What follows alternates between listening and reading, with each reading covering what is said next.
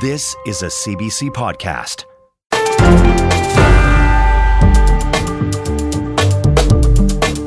Hi there, I'm JP Tasker, and this is the Power and Politics podcast for Wednesday, November 8th. On the pod today, the Rafah border crossing is closed, delaying the safe evacuation of hundreds of Canadians and their families. The U.S. State Department says it is due to an unspecified security circumstance. We speak to a spokesperson for the State Department about the Israel Hamas war. And Ukraine enters a second winter fighting Russia. Does the country fear it has become the forgotten war? We'll speak to Ukraine's ambassador to Canada. Plus, here at home, tempers flare in the House of Commons over the federal carbon tax. The Liberal government is refusing to give any more exemptions. The Power Panel is here to weigh in on how political pressures could force Ottawa's hand. We begin overseas, where G7 foreign leaders are unanimously calling for a humanitarian pause in the Israel Hamas war. They stopped short once again of demanding a ceasefire. That includes Canada. The head of the United Nations has repeatedly said a ceasefire is urgently needed. Here he is speaking earlier today. Every year, the highest number of killing of children by any of the actors in all the conflicts that uh, uh, we witness is the maximum in the hundreds. We have, in a few days in Gaza, thousands and thousands of children killed which means there is also something clearly wrong in the way humanitarian operation, um, military operations are being run. So. Nathan Tek is the U.S. State Department deputy spokesperson. Mr. Tek, Secretary of State Antony Blinken, like officials here in Canada, has been calling for a series of humanitarian pauses in the Israel Gaza conflict to get aid in and to get some people out. Is there any chance of that happening, given what we're seeing on the ground right now? Is a pause even feasible?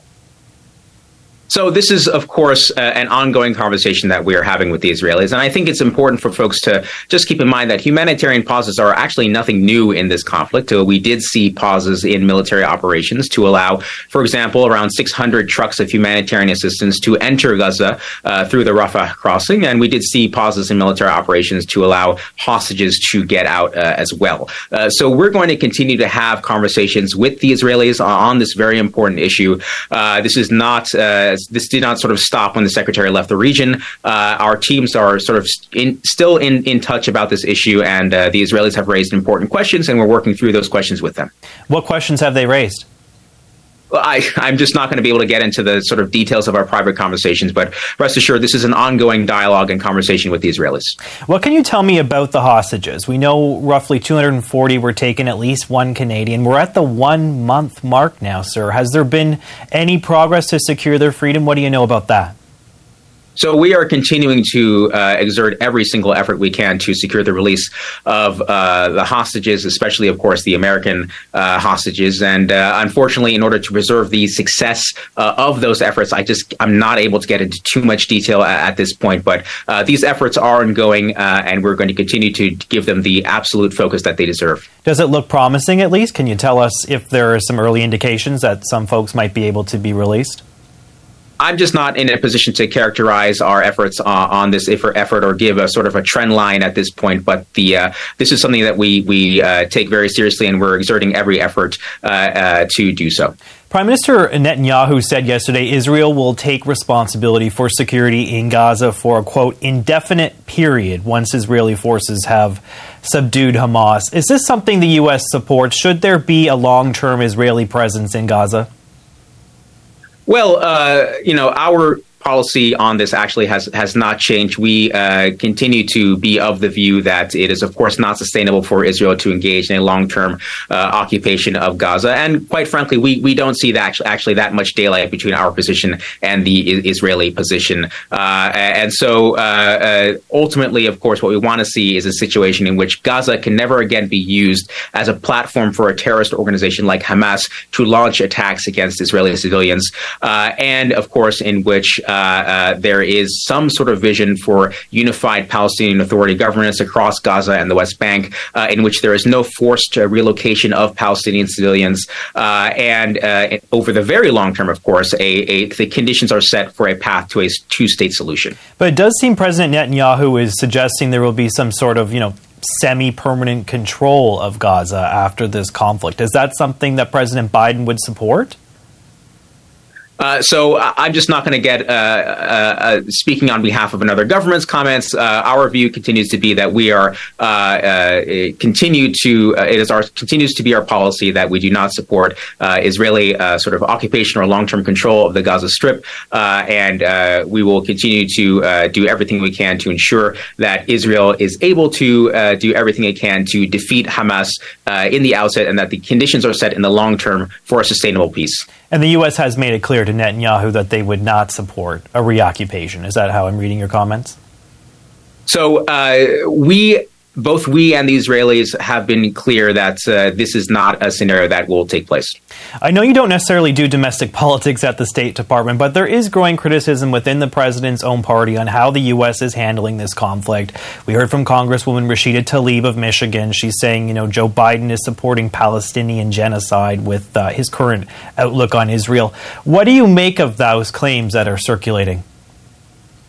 Well, look, in the United States, just like in Canada, it's we have a vibrant democracy in which uh, uh, individuals are able to express their views, uh, and and we have a wide variety of means for people to do to do so. Uh, as you noted, I, I, don't do politics here at the State Department. Uh, we will continue to uh, continue to implement the foreign policy of the United States based on our our long term national security interests and our commitments to our friends and allies around the world. But do you not consider popular support? Because it's not just Ms. Tlaib. You know, there was a recent Associated Press poll out that found 40% of Americans surveyed think Israel's military response in Gaza has gone too far. So what's your what's the administration's message to Americans who are maybe feeling a little uneasy about the state of affairs in the region? Look, uh, of course, we uh, don't develop our foreign policy based on polls, which of course can shift and uh, change. Uh, what we do take into account is the fact that we have made a commitment to Israel to its right to defend itself, to its right to exist.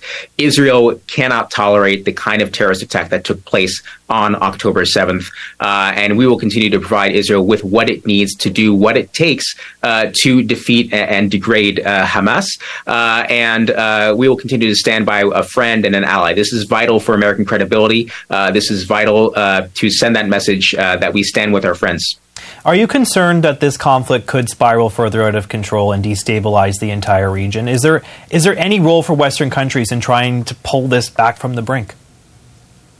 Certainly it is a an important priority for us that this co- conflict does not in fact spiral uh, throughout the region. Uh, and the secretary has made several trips uh, to the region over the past few months to work with allies and partners uh, to ensure that does not happen. Uh, of course, uh, our message has been clear to any entity uh, thinking about uh, entering the fray, thinking about exploiting uh, this current moment uh, and to sort of open a new front against Israel, is that they simply should not do so. we have taken measures to deter such actions, for example, moving aircraft carriers into the eastern Mediterranean, and we will continue to send that message both publicly and privately to any others thinking about entering the fray that they should should not. Okay, we'll leave it there. Thank you, Nathan Tek, U.S. State Department Deputy Spokesperson. Appreciate your time. Thank you. The gates are closed today at the Gaza Egyptian border. The names of 40 Canadians and their families were on a list of people to be approved to evacuate through the Rafah crossing, but they're stuck waiting at least another day. CBC News did speak out to some of the people who are waiting to leave the war zone. Have a listen to what we heard from them so sad because I leave my family there in Gaza. Happy because I, I take my daughter from war. I don't know. We slept on a bed for the first time since a month now. This is the first time since a month that we have a room for us, for our daughters, and a shower. I came out of Gaza with exactly 300 US dollars, and everything else got completely destroyed. Completely. I have nothing left to go back to. It was like a hell at night. It's frightening. It's like I hold my kids and close their ears and try to get them to sleep without noticing what's going on. When they go outside and they see the whole destroyed house, they said, "What's going on, Mama? Why all this building like falling down?" I said, "Mama, there is an earthquake." And since then, they do not understand what's going on with them. The U.S. State Department says the Rafah border crossing was closed today for a security circumstance. The first group of Canadians left just yesterday. Global Affairs Canada confirmed that 75 Canadians and family members were part of that group, but some Canadians stuck in Gaza are still waiting for their chance to leave. Sami Salim is one of those Canadians. His daughter Dalia Salim joins us now. Thanks for joining us. Thanks for having me. So you were hopeful that today uh, your dad would get out of Gaza. The list came out and his name wasn't on it. How are you feeling today? Another day, um, another disappointment. Um, his name wasn't on it. Only 40 Canadians made it to today's list. And then we later found out during the day that not only was it 40 Canadians, nobody made it out of the border today. Uh, I was also disappointed to find out uh, at night when the list came out. Keep in mind, these lists come out around 1 a.m. our time, around 2 a.m. So we don't sleep. We stay up around the clock waiting for these lists to come out, hoping that his name is on it. The list came out. To our disappointment, the first thing we realized, okay, there's 40 Canadians on it. And then we realized every other country has somehow 100 and something uh, of its citizens on the list. One of the countries had 370 of its citizens on the list. That's close to Canada's number of citizens stuck in Gaza. Had they been able to get their names on one or two days, all the Canadians would have been out by now. Yeah, and we know the United States, for example, has released or helped release nearly 400 of its citizens. Canada, a lot less than that. What's your message to the federal government as they try to manage the situation? Uh, I've lost confidence. Uh, I've lost confidence in. I've, been, I've tried everything. I we call on a daily basis. We email. We are sending petitions. We are. I'm speaking to supervisors. I don't know what is the what is all the delay about. Like, I know Canada has in the past in other war zones. You know, they've had a good crisis management system of getting the Canadians out of war foreign countries. Um, and let's speak about this war, Canada has very quickly managed to get the Canadians out of Israel within one week of the war. They were sending chartered flights every day and, and um, getting you know the citizens out of Israel. It's been over 31 or two days now. Nothing's been done. The border has been open for over a week. Some days it opens, some days it closes. Yesterday was the first time Canadians made it to an evacuation list. 80 only were able to leave out of the 450 other nations seem to be getting their citizens in a much bigger, uh, you know, capacity out. What is Canada's lacking? I don't know if it's a, a power problem. I have no idea if it's their system. I've had a, I'm, I'm tired of the double standard. Like I, I Canada needs to step up um, and help the families get out. Yeah, Rob Oliphant, who's the parliamentary secretary to the Minister of Foreign Affairs, he's responsible for consular services. He was out today saying it's just extremely complicated. It's really hard to get people out. Are you buying that? No, not at all. If it's complicated, uh, Japan has managed to get out lots of citizens. Mexico, the United States, France, UK. I could name all the you know the nations on those lists. They've been they've started since last week what I have not yet, until now, have received uh, a clear uh, response on the reason for the delays. Today, 40, 40 were on the list uh, compared to hundreds. So no, uh, there is no transparency in their response and in their um, messaging to us. And the news, as you say, is constantly changing. These lists comes out, uh, you know, in the middle of the night. Uh, we found out kind of last minute that the border was going to be closed again today to foreign, to some foreign nationals, at least to some of the Canadians who are trying to get out. It's closed now. There won't be any more for for this day, Wednesday. Are you having trouble reaching out to your father? I imagine communicating with him is so difficult right now. We, the only way I can um, reach my father is literally through a, fo- a game of telephone. Um, so, for some reason, he seemed to have lost complete reception the area he's in, it's uh, mostly vacant uh, farms. It's uh, mostly olive trees. So, but there's someone nearby that we found out still has a good reception. So we call him, and then if it's during daylight, he can walk over into my dad and give him the message. If it's day, if it's nighttime, we won't let him risk his life because anybody who you know walks at night is uh, could risk their life of being bombed or shot at. Um, so yesterday, I had tried to reach out to him. When the list came out at 2 a.m., we tried to get in contact with this person and tell him, please make sure my dad doesn't leave because I was informed before that my dad would be on the second day of evacuation. And I had the night before called and said, make sure you get to the border. I know it's a very dangerous trip. And by the way, Canada has done nothing to ensure the safety of any Canadians that are making this trip to the border. We've asked for assistance through the Red Cross. We've asked for assistance through the UN. My dad's going to have to make it on his own through a taxi uh, ride, which is so risky because everybody uh, uh, is a, uh, you know, everybody is a threat at this point to them. They've been shooting at cars. They've been shooting at, you know, and it's like uh, bombs are over their heads all the time. It's very risky, and we've asked for some sort of support and just getting them assisting, you know, assisting them get safely to the border. And we've been told this is not something they can assist with. Yeah, I mean, your father. to me, yeah. yeah, your father's staying in a tent right now, I believe, right in a in a vacant parking lot in southern Gaza. But it's not all that close to Rafah. It would be quite a dangerous journey from him to go from where he is now to to a potential point of safety. It's very dangerous. It's, it's so that's why I was stressing last night to make sure he doesn't go to the border because he could be risking his life for nothing. He could be stranded there for hours, and then when he gets there, he'll find out hours later his name is not on the list, and then make the journey back I didn't want to risk that. So we and it, and it takes about ten times or twenty times to get to the, through the phones. So we called this person and we said like, please. It was um, seven a.m. there, and we said make sure he doesn't leave. And he, and the guy was like, oh, I, I think he's about to leave. And anyways, we found out later that he didn't end up going. We called after. We made sure he didn't go because I'm. It's just a it's a risk, and it would have been for nothing. And this is not the first time you've had to deal with something like this, right? I believe some family members of yours have been stuck in Gaza in the past. Your husband in 2008, your brother in 2014 during other times of intensified conflict. How does this compare this time?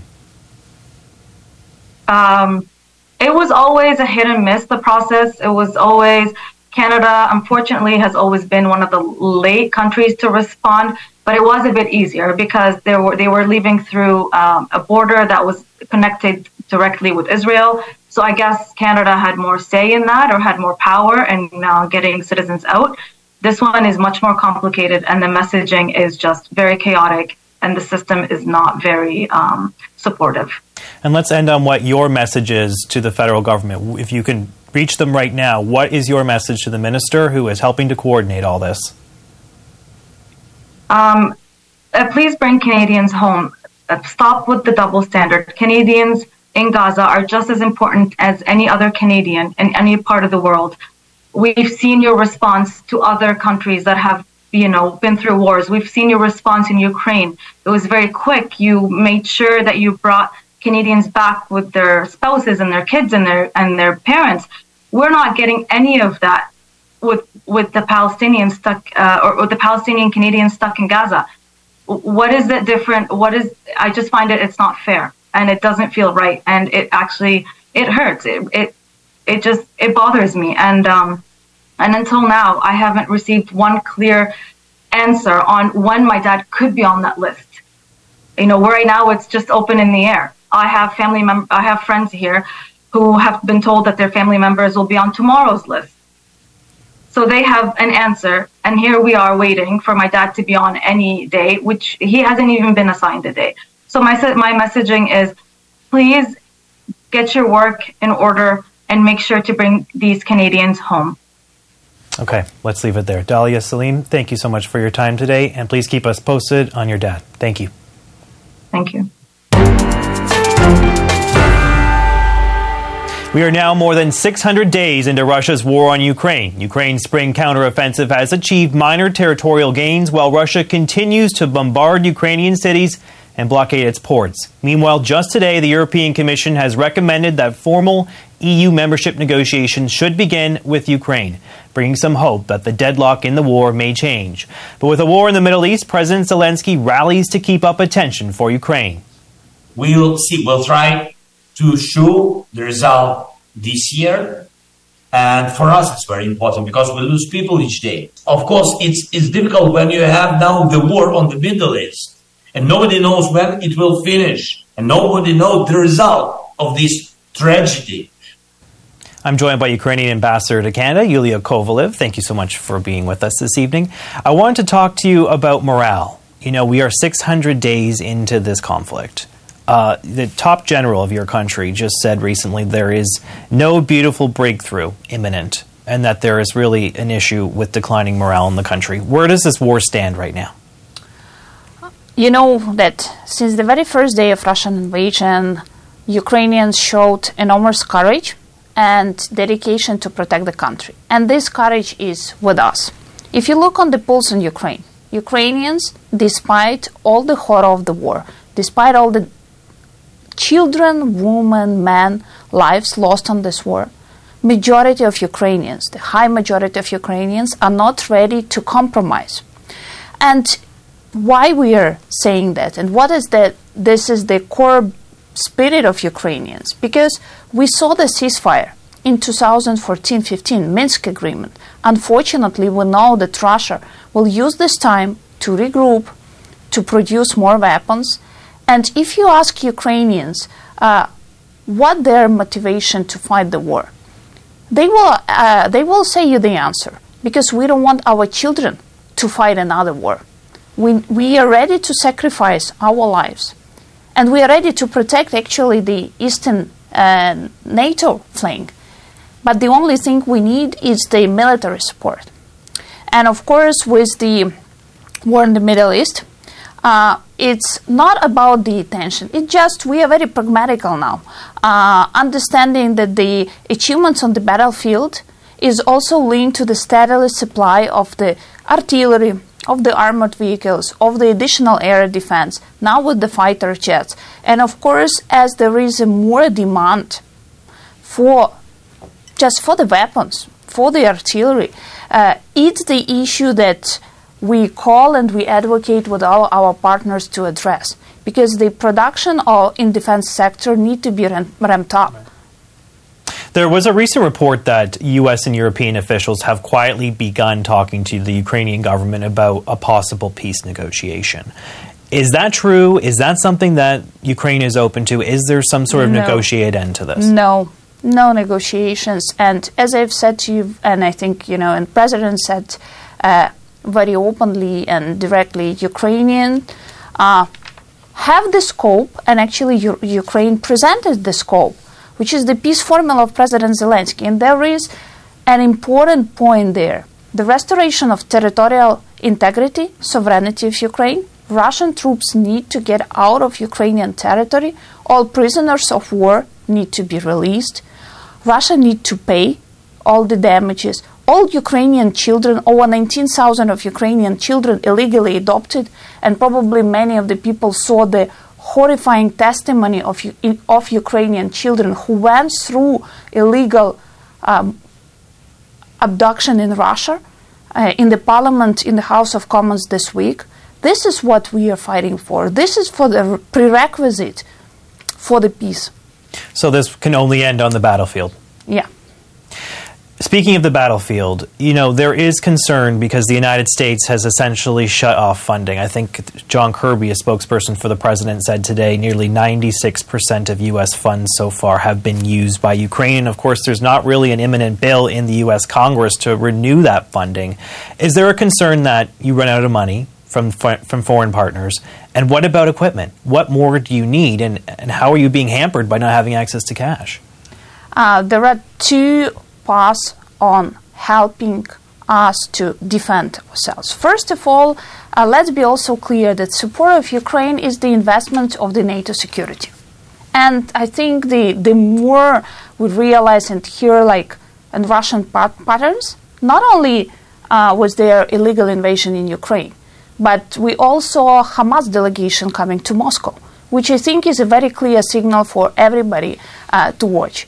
Uh, and of course, we rely on the support of our partners, both US, Canada, EU, but also in ourselves. Ukraine start uh, investments and joint ventures with the major defense uh, companies from the world to produce and uh, to start the production of uh, the weapon systems in Ukraine. That's also important to build the uh, stability inside the country for the military support and to be able also to produce ourselves. And this will start with one of the biggest defense company, Rheinmetall, and the uh, the agreement has already been signed. There are many more. N- not many of them are public, but Ukraine is now also significantly investing our own resources to be able to partly but supply uh, our own produced weapons. But of course, we still need the support. You mentioned Hamas going to Russia and what that tells us about the regime in Moscow, but is there a concern coming from your country and the people that lead it that the war in the Middle East right now is overshadowing your conflict and what you need from Western partners to win? I think what's really we need all to be scared that the horrific pictures of killing innocent women, children, innocent youth can't become a normality in this world. Russia started that in Ukraine, in Bucha, in Irpin, and it's kind of now kind of a cancer. It's spreading the world. And I think what we need to realize that impunity for these crimes will create another crimes. So that's why winning this war it's, and bringing Russia to justice is so much important for preventing this this kind of the crimes. And that I think the, the core we, we all need to care. Ukraine's path to membership in the European Union is looking more likely. We heard from uh, Ursula von der Leyen, who's the commissioner of the European Union today. She said that completing our union is the call of history. How could the EU membership alter this dynamic? How could that help with the fight? Of course, like this, I think this is a, a very important like signal. The country who was in the middle of the war, the biggest war on the European continent since the Second World War, despite the war, is not only fighting the war, is not only helping the economy to survive, but also is committing and implementing a huge number of institutional changes and reforms. For us as a democratic country, high majority of Ukrainians support EU integration. That was the major, uh, you know, call for people back in 2013 when young Ukrainian generation went to protest uh, against pro-Russian president. And this was what is dr- driving the country. And actually, this is one of the biggest threats for Putin because successful Ukraine being an EU and NATO member, it's a really huge, huge challenge to Putin himself and his regime. And that is also important for Ukraine. And I think it's also very important to all of our partners understanding that Ukraine is working on so many different fronts, both fighting the war and being able to provide those crucial reforms, including the judicial system, including the rule of law, despite the war. So I think it's very. If you started your question was uh, was the um, uh, comment on morale, this is I think the brightest demonstration of morale of Ukrainian people. We are working each and every on different fronts, but every part of this is to support Ukraine's victory. Okay. Well, we'll keep an eye on that. We'll see what happens. Thank you so much, Ambassador. Yuliya Kovaliv, thank you so much for joining us and bringing us the latest from Ukraine. We hope to have you back soon. Thank you. Thank you.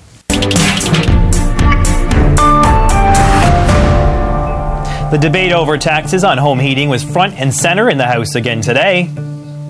All 10 premiers, conservative, liberal, and NDP are calling for him to take the tax off so Canadians will keep the heat on. We put forward a plan to help Canadians with their home heating bill, but climate delay liberals and climate deny conservatives will back the profits of big oil again. It was with uh, confusion and consternation that I uh, noted uh, the way the NDP voted with the conservatives against one of the most successful measures Canada has ever seen in the fight against climate change. It's almost tragic and heartbeat breaking to see these two squabbling in this way.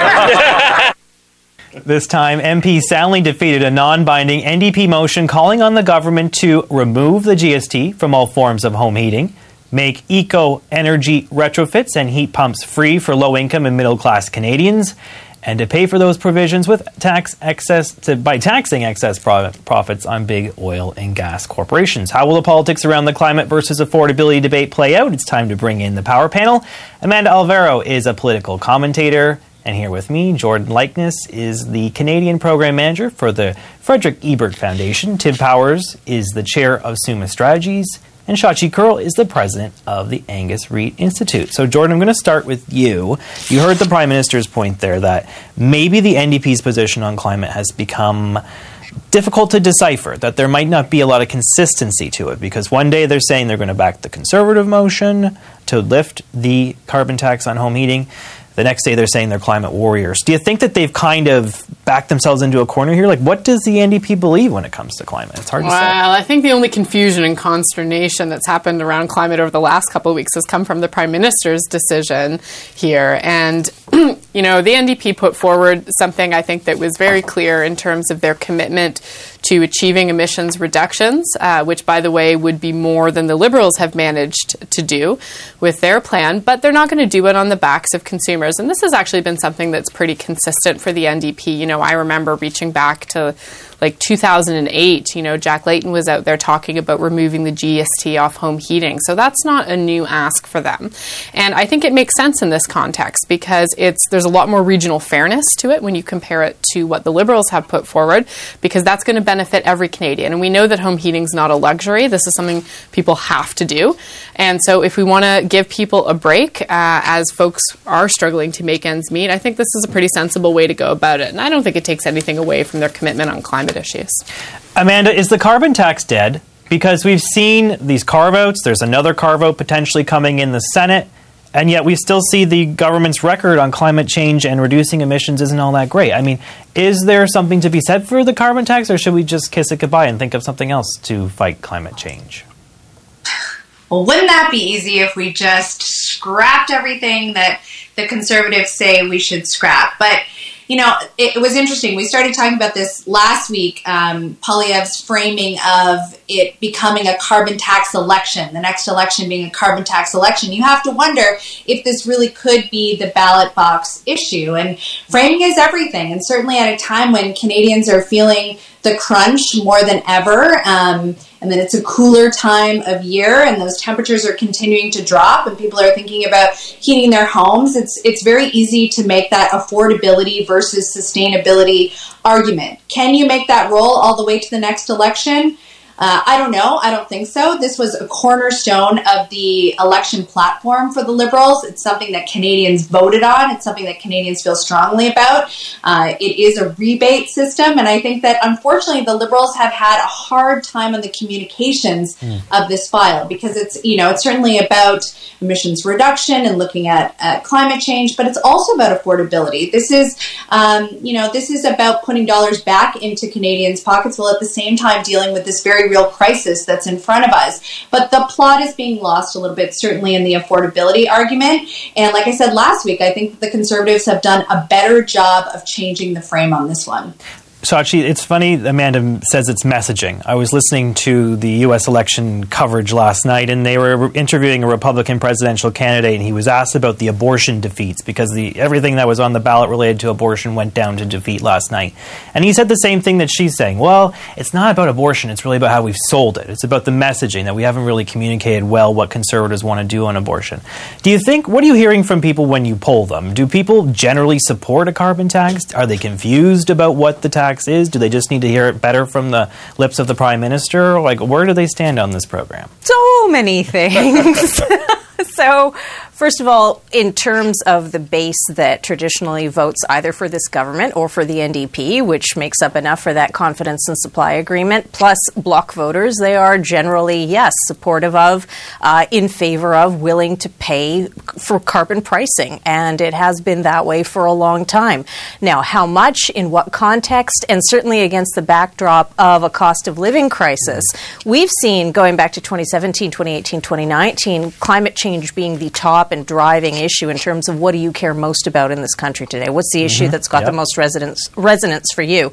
It's dropped all the way. Uh, we mm-hmm. haven't seen it anywhere in the top three since the pandemic. And so when you get to that tension point, uh, what is in my wallet versus what is perceived to be in the government's wallet in the name of climate change or change behavior, with the amount of confusion over what people think they are getting or don't know that they're getting or don't know that they're eligible for around a rebate. You know, if 80% of Canadians were actually aware that they are eligible for that rebate, then this this would perhaps not have blown up the way it is. So this is a communications issue, absolutely on part of this government.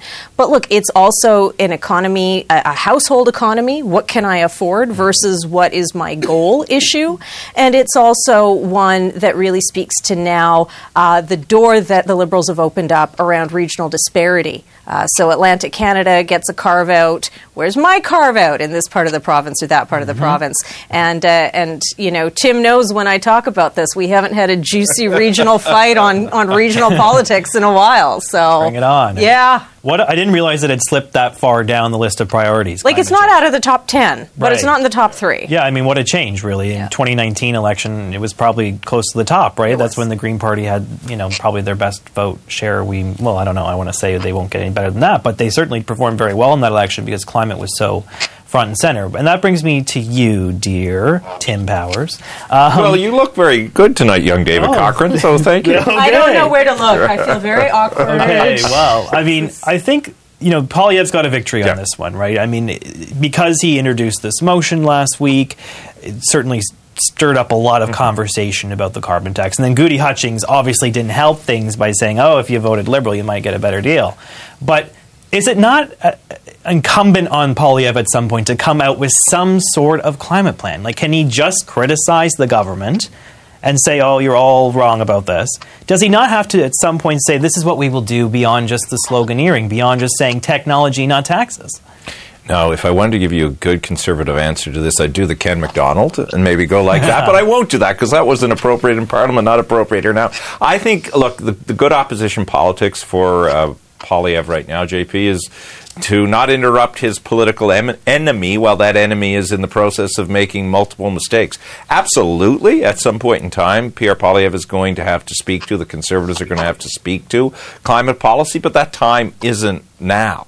Um, and arguably, there's a little back and forth in Parliament, but that's getting a little little bit silly. I tell you what was the most interesting thing there today, and it's the thing I'm watching most around all of this, is what is Steven Guilbeault going to do? In the clip you played, as the Prime Minister was challenging Pierre Poilievre on his bona fides, Mr. Guilbeault didn't look very happy. In his comments on Monday, I think it was after the vote, it was pretty clear in that he's at a line when he said, if I am still environment minister, I'm paraphrasing, but it was something to that Mm. effect, there will be no more carve outs. Yeah. Um, the prime minister, arguably, right now has the most at risk here. And so, why would Poilievre give him ammunition and coming forward with a plan right now as Trudeau is struggling a little bit with his uh, credibility and bona fides on climate among many of his key supporting groups?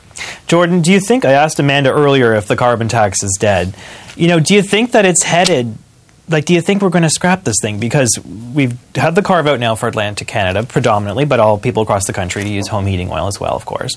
We have before the Senate now this bill to make exceptions for farmers so that they do not have to pay the carbon tax on fuel they use to dry their grain, for example, and heat their barns. That's a substantial source of emissions in this country. Um, you know, at this point, it seems like everybody is going to try and get the carbon tax, you know, knocked off for their little pet project, right? It could be headed in that direction. Do you see that playing out? Like, what is the future of the carbon Sure. I, I think it's a risk, but I but I also think we have to be careful to overstate, you know, or not to overstate what, what's happening. So there's obviously the consumer side carbon price, which is primarily what we're talking about here, but then there's also an industrial carbon price that that covers a large amount of emissions in Canada, and that has remained really relatively untouched. Um, there are other issues with it. There are carve-outs that have been given that are problematic, um, and and you know should be changed by the Liberal government, but really when we're talking about the consumer carbon price i think i think we have to understand that there, it still applies a lot of places and the one that people will most commonly know of of course is gasoline right? Mhm, and no one's really seriously talking about removing that except um, except of course the conservative leader. But what The problem that the Prime Minister has is a political one here. He's stuck between his Environment Minister and his Atlantic Caucus, and he's admitted, he's given away the, he's, the, he's conceded the argument that this is that this tax is an affordability issue for people. And so once you do that, it's like pulling at a thread, and it, this is going to unravel further. And I think there's no question about that. Now, can you contain it to limits on home heating? Maybe if you take some quick action and kind of put some guardrails around that, you might be able to do that, make a regional equity argument. Um, but really, the thing that if, if we want to be serious about tackling emissions, it also means investments in changing how people heat their homes and how energy efficient their homes are. And I think what this whole discussion has also revealed is that we have major gaps in the programs that exist for that today. Most low income people can't access them, and even those who do have the money are having trouble qualifying. So we have to do better on that. Amanda, I think a lot of people at home would understand why the government is pursuing this policy of putting a pause on the carbon tax for home heating oil. It is two to four times more expensive. Why does you know a senior in Bonavista, Newfoundland and Labrador, have to pay exorbitant prices when there's no alternative to home heating oil? Like, is she really going to have that big of an impact on climate change and emissions in the country's trajectory? No, probably not. But what people don't get necessarily is the political angle of this. They get the policy approach, but they don't understand maybe how the government decided that it was okay to do this and really benefit predominantly one part of the country and not foresee there being criticism from other energy consumers. How did the government not anticipate this? Well, and again, I sound a bit like a broken record, but I think part of this was more of a communications challenge than it was a, a policy issue. This was a sensible policy. Home heating oil is more polluting, it's more expensive, it dis- disproportionately affects lower income Canadians, and it's not just in Atlantic Canada. 40% of users are in Quebec, 20% are in the West. Like there's, there is, uh, there is it's across the country. It affects homes across the country. Does it affect more homes in Atlantic Canada? Yes. But I think the problem was that it came out as an Atlantic Canada carve out and it didn't recognize that there was this distribution across the country, or certainly the communication failed to deliver that message. That was key. I do, however, think, and I and I said this last week, believe that every time you make a carve out, you do make a concession, or you're seen to be making a concession. Jordan just made this point. I agree with it. When you take a plank that is the cornerstone, the key, uh, a key cornerstone plank of the election platform, which the governments were this government was first elected and you start carving it out, even if it's sensible policy, it sends a message that this really is an affordability issue. And I agree, it does become a bit like a thread that you start to pull, and you're seeing that in the House, but where does it end? And so I do think that the government has put themselves a little bit in a corner on this one, and they have to now dig themselves out. Yeah, Shachi, I mean, we're looking at the government's numbers and polls. Depending on which one you look at, it's varies. None of them are very good for this. None of them are good. Not at like the moment. 14, 15, 16 points down. I mean, you take your pick, but it looks bad. Double digits at least, we could probably say, based on the things that we've seen so far. Is there a way to turn this around? Like, is there is there something they can do on climate and affordability to try and pick up those numbers a little Bo- bit? both on the long term existence and life of carbon pricing in this country and on this government's uh, livability, its its lifespan, and, and particularly of that of the prime minister. Look, they have brought in the priest to call last rites on Justin Trudeau before. It's happened before. He miraculously gets out of uh, out of bed and gets up, and everybody says it's a political miracle, or at least the liberals do. Um, I've seen him down this far before. I've seen him come back up before. So, so much of this is tied to how bedeviled this government and this prime minister has been by the cost of living crisis. It, they have just been trying to run through wet cement on it. They've done very, very poorly in terms of being able to authentically communicate empathy, authentically communicate that they get what Canadians and people in, in those households are going through, what parents are going through, what seniors are going through. Um, so, if the cost of living crisis starts to dissipate, if we start to see interest rates coming down, the mortgage pressures, the rental pressures, all of those things that have been causing so much problems, so many problems start to dissipate, that actually creates a massive relief valve for the Liberals. But more than that, it takes away from the Conservatives the one issue, the very only issue that has moved the needle for the Conservatives in eight years. Okay, we've seen them Tide, We've seen them up a little bit, mm-hmm. down a little bit. We've never seen double digit leads before. Now, some of that might be the fatigue factor mm-hmm. with this government.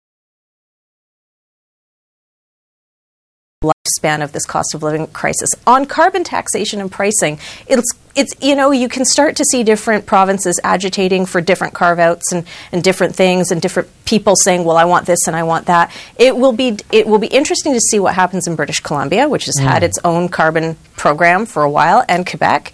Both of those places are probably likely to stand by what they've had and, and can probably weather that storm politically. So then this really becomes about other provinces and what happens with them. Tim, final word to you. Yeah, I, I, I think it is a fool's errand to write off Justin Trudeau and the Liberal Party. There's a reason they dominated the 20th century and are doing okay in the 21st century. However, I would say uh, the, the, the, the time and tiredness is having an impact. If you look at some of our, our data, and, and Shachi's had some of this as well, the way Liberals are looking at Justin Trudeau is very different than it was eight years ago. And that's not surprising, but when they get to his, um, whether he's believable or they view him as inauthentic, and this is some of the stuff that we saw, including with 2021 Liberal voters, and they think he's inauthentic uh, in the 90 percentile, that is not good. Yeah. But two years is a very long time. Uh, lots of other dynamics could come into play here. Uh, he is not dead. Uh, maybe they're sprinkling the communion oil over him, but uh, is being prayed. but but uh, but he can rise again. Be careful. Don't hand out the mass cards just yet. Is that what you're saying? Okay, thanks, guys. Thanks to the power panel. Shachi Kurl, Jordan Leichnitz, Tim Powers, and Amanda Alvaro. So good to see you guys. Thank you. Thanks, Thank JP. you.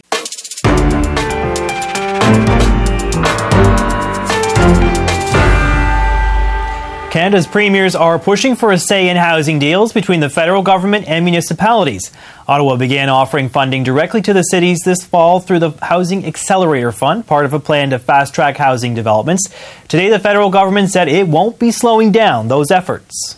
If provincial governments want to have more of a say in housing, they have the tools within their own jurisdiction, within their own financial capacity, to offer uh, the same kinds of incentives. But I'm not going to uh, put the brakes uh, on a program that's actually showing results right now. There is no time to waste in a crisis situation. We're going to continue to engage directly with communities. We would welcome the collaboration of the provinces, but in the meantime, we're not going to wait for anyone. I'm joined now by two of Canada's mayors. Cam Guthrie is the mayor of Guelph, Ontario, and Mike Savage is the mayor of Halifax, Nova Scotia. Mayor Savage, I'll start with you. Your premier, Tim Houston, said the Accelerator Fund is bad news. He doesn't want Ottawa dealing directly with cities like yours. What do you say to that? The Housing Accelerator Fund has been extraordinarily good news. Um, and, and a very open and transparent process. And, uh, you know, Minister Fraser has done, a, I think, a really great job of saying these are the things that we want to see in terms of density in cities. For cities like our own, it wasn't a big stretch. We were already on the road to uh, most of those things. Um, and and the, the other thing about the accelerated, it's a wide open process. It, it was announced in the election of 21. It was put in the budget of 22. We all spent a year wondering, you know, what were the ramifications of it and the and the criteria. We applied. Uh, uh, I don't know what Guelph did in terms of timing. We applied in June. Minister Fraser came in uh, in the summer and said there's a few things that we'd, we'd like to do, and we said, look, we can do that because we all recognize that we need uh, housing, and particularly we need this mid, missing middle, this uh, kind of hidden density housing within our communities, a city like like Halifax. What he offered to us initially, what he wanted, didn't quite fit Halifax, so we went to him and said, look, we think we can do better. We think we can build more housing this way, and he said, sure thing. So um, it's it's been a good it's been a good program. I think it's I think it's working across the country.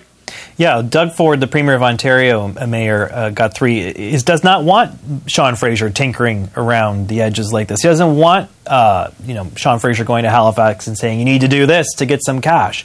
Would you welcome a bilateral deal with the federal government on housing, or would you wait to get the province on board? Is there something to be said for what Doug Ford is saying about jurisdictional creep?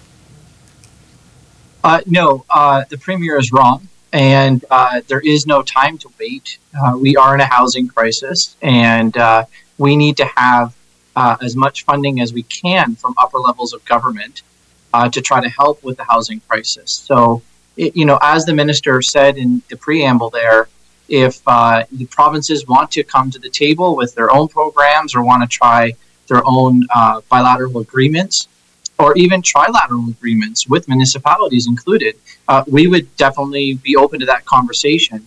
But th- there's no time to waste here. we're in a crisis and we need funding to help unlock uh, housing in our communities. And I believe what Minister Fraser is doing is working very well uh, across all of Canada in doing exactly that.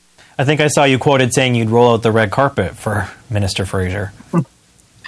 I, I would. Uh, you know, I I I, uh, I, want to make sure that our city is ready to welcome uh, all people and, and unlock housing, as I said.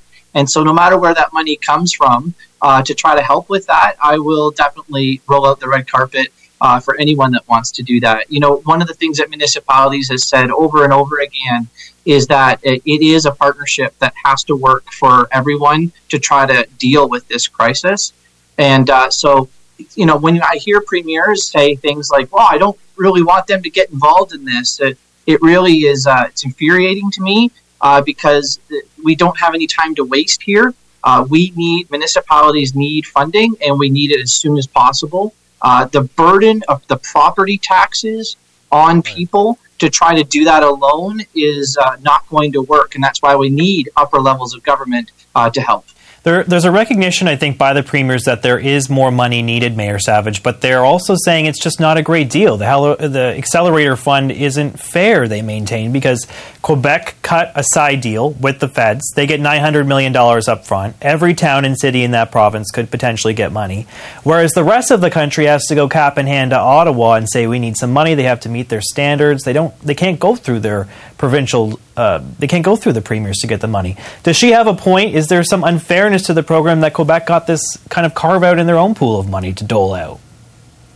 Well, JP, as you know, it's not unusual that Quebec has a unique circumstance and often gets carved out of programs across the uh, country. But you know, whether you go cap in hand to the province or cap in hand to the feds is is is you know six of one, half to the other. I want to be very clear.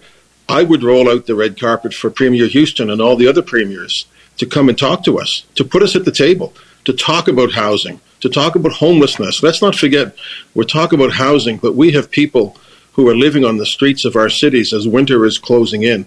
And homelessness and programs like the Rapid Housing Initiative, which was a federal initiative, and which the province has supported in Nova Scotia with wraparound supports, which I'm very thankful for. But, you know, we need to sit down and talk about these things. There's no question. I'd be more than happy to have a. We, have called for some time, as, uh, as Cam has said, that we'd like to have a conversation around a table with the federal government, the provincial government, and with First Nations governments uh, as well and talk about what we need for housing in this country. And I think we probably have very similar goals. We just we should just talk more often. But in the meantime, don't don't stop a program that's working. Yeah, Mayor Savage. I mean, this is real for you. I was reading today that there are tent encampments throughout the HRM, throughout the Halifax Regional Municipality. I think there's 30 of them or so now. It does seem untenable to have this sort of situation. Can you just paint a picture for our audience of what the housing crunch is like in your city? Yeah, I, it's a common story, I think, across the country. I mean, cities large and small ha- are dealing with homelessness. I'm at Halifax City Hall, the historic building here in Halifax, and as I look out the window in the darkness as a cold night approaches, um, there's t- probably 20 people living in tents outside um, City Hall. Um, and it's a real problem. Um, in Nova Scotia, uh, it's a provincial responsibility for homelessness, but the city has stepped up. We need more. We need more help. We need it really very, uh, very, very quickly. And so, it, but it goes to the point that we need housing across the spectrum. We need all kinds of housing. Um, and we've been working on that at the city of Halifax for close to a decade. We've bought in plans that make housing um, much much easier to do. One simple plan that we have is called the Center Plan, which allows 37,000 units to be built basically as of right, and another 24,000 in, in other areas. You know that's housing for 150,000 people. The cost of building, the interest rates, the labor is is slowing that down. But we will all work towards finding housing solutions for people. But we should never, ever, ever forget the people who need help the most are the people who are facing winter in tents, in sheds, in the woods, couch surfing. Um, and we and you know we need to find every avenue, and we should stop arguing about jurisdiction uh, and start focusing more and more on the problems of, of people who really need help. Yeah, Mayor Guthrie, it's not you know homelessness is not necessarily driven by housing affordability alone, though, is it? We know that addiction, substance abuse, that's a big part of it. That's why a lot of folks end up on the street. What is your city doing to address that challenge? And do you feel like you have a willing partner in the form of Doug Ford and the Progressive Conservative Party at Queen's Park? Well, you know, one of the things, as uh, as Mike just mentioned, the rapid rehousing funding from the federal government, which has been very successful, uh, it did give a lot of money towards the capital outlay that would be required to build uh, and or renovate a lot of the units that would be required for people that are experiencing homelessness. And it is true that a lot of people, uh, not all, but a lot of people are experiencing homelessness due to mental health and or addictions issues as well. The problem municipalities are facing, especially in Ontario, is that as much as we can be at the table for the capital side of things, building the bricks and mortar of these units, we need the we need the surrounding supports for those people that will be taking those units. We cannot just throw a key at someone and say, "Well, here's here's a here's a unit for you." These people do need wraparound service, and that is a provincial jurisdiction that the provincial government, as a healthcare issue, should be providing. And so, the alignment that's coming from the federal government and the municipal government in trying to do the bricks and mortar for these buildings, we are sometimes missing that other alignment from the province to help with the supports and the operating costs to go around that. So we have many uh, many units in our city uh, that are looking for more uh, of that operating and supportive costs. And we're hopeful that the province will uh, come to the table as quickly as possible because this is a growing problem, not just for Guelph, uh, but across our country. Uh, you know, just as Mike was saying, looking out his window um, at homelessness camps, I've got one looking outside of my window right now as well. This is happening everywhere. And so we really need, as Mike said, to have everyone talking more, but also not delaying anything at all. And let's get to the root of these issues and get to, get to solving it. Okay, let's leave it there, gentlemen. Thank you so much. Cam Guthrie is the mayor of Guelph, Ontario, and Mike Savage, the mayor of Halifax, Nova Scotia. Thanks for joining us tonight. Thank you, guys. Thank you. That's it for today. If you like this episode, please follow the pod and catch our next live show on CBC News Network. We're on weekdays at 5 p.m. Eastern. I'm JP Tasker. Thanks for listening.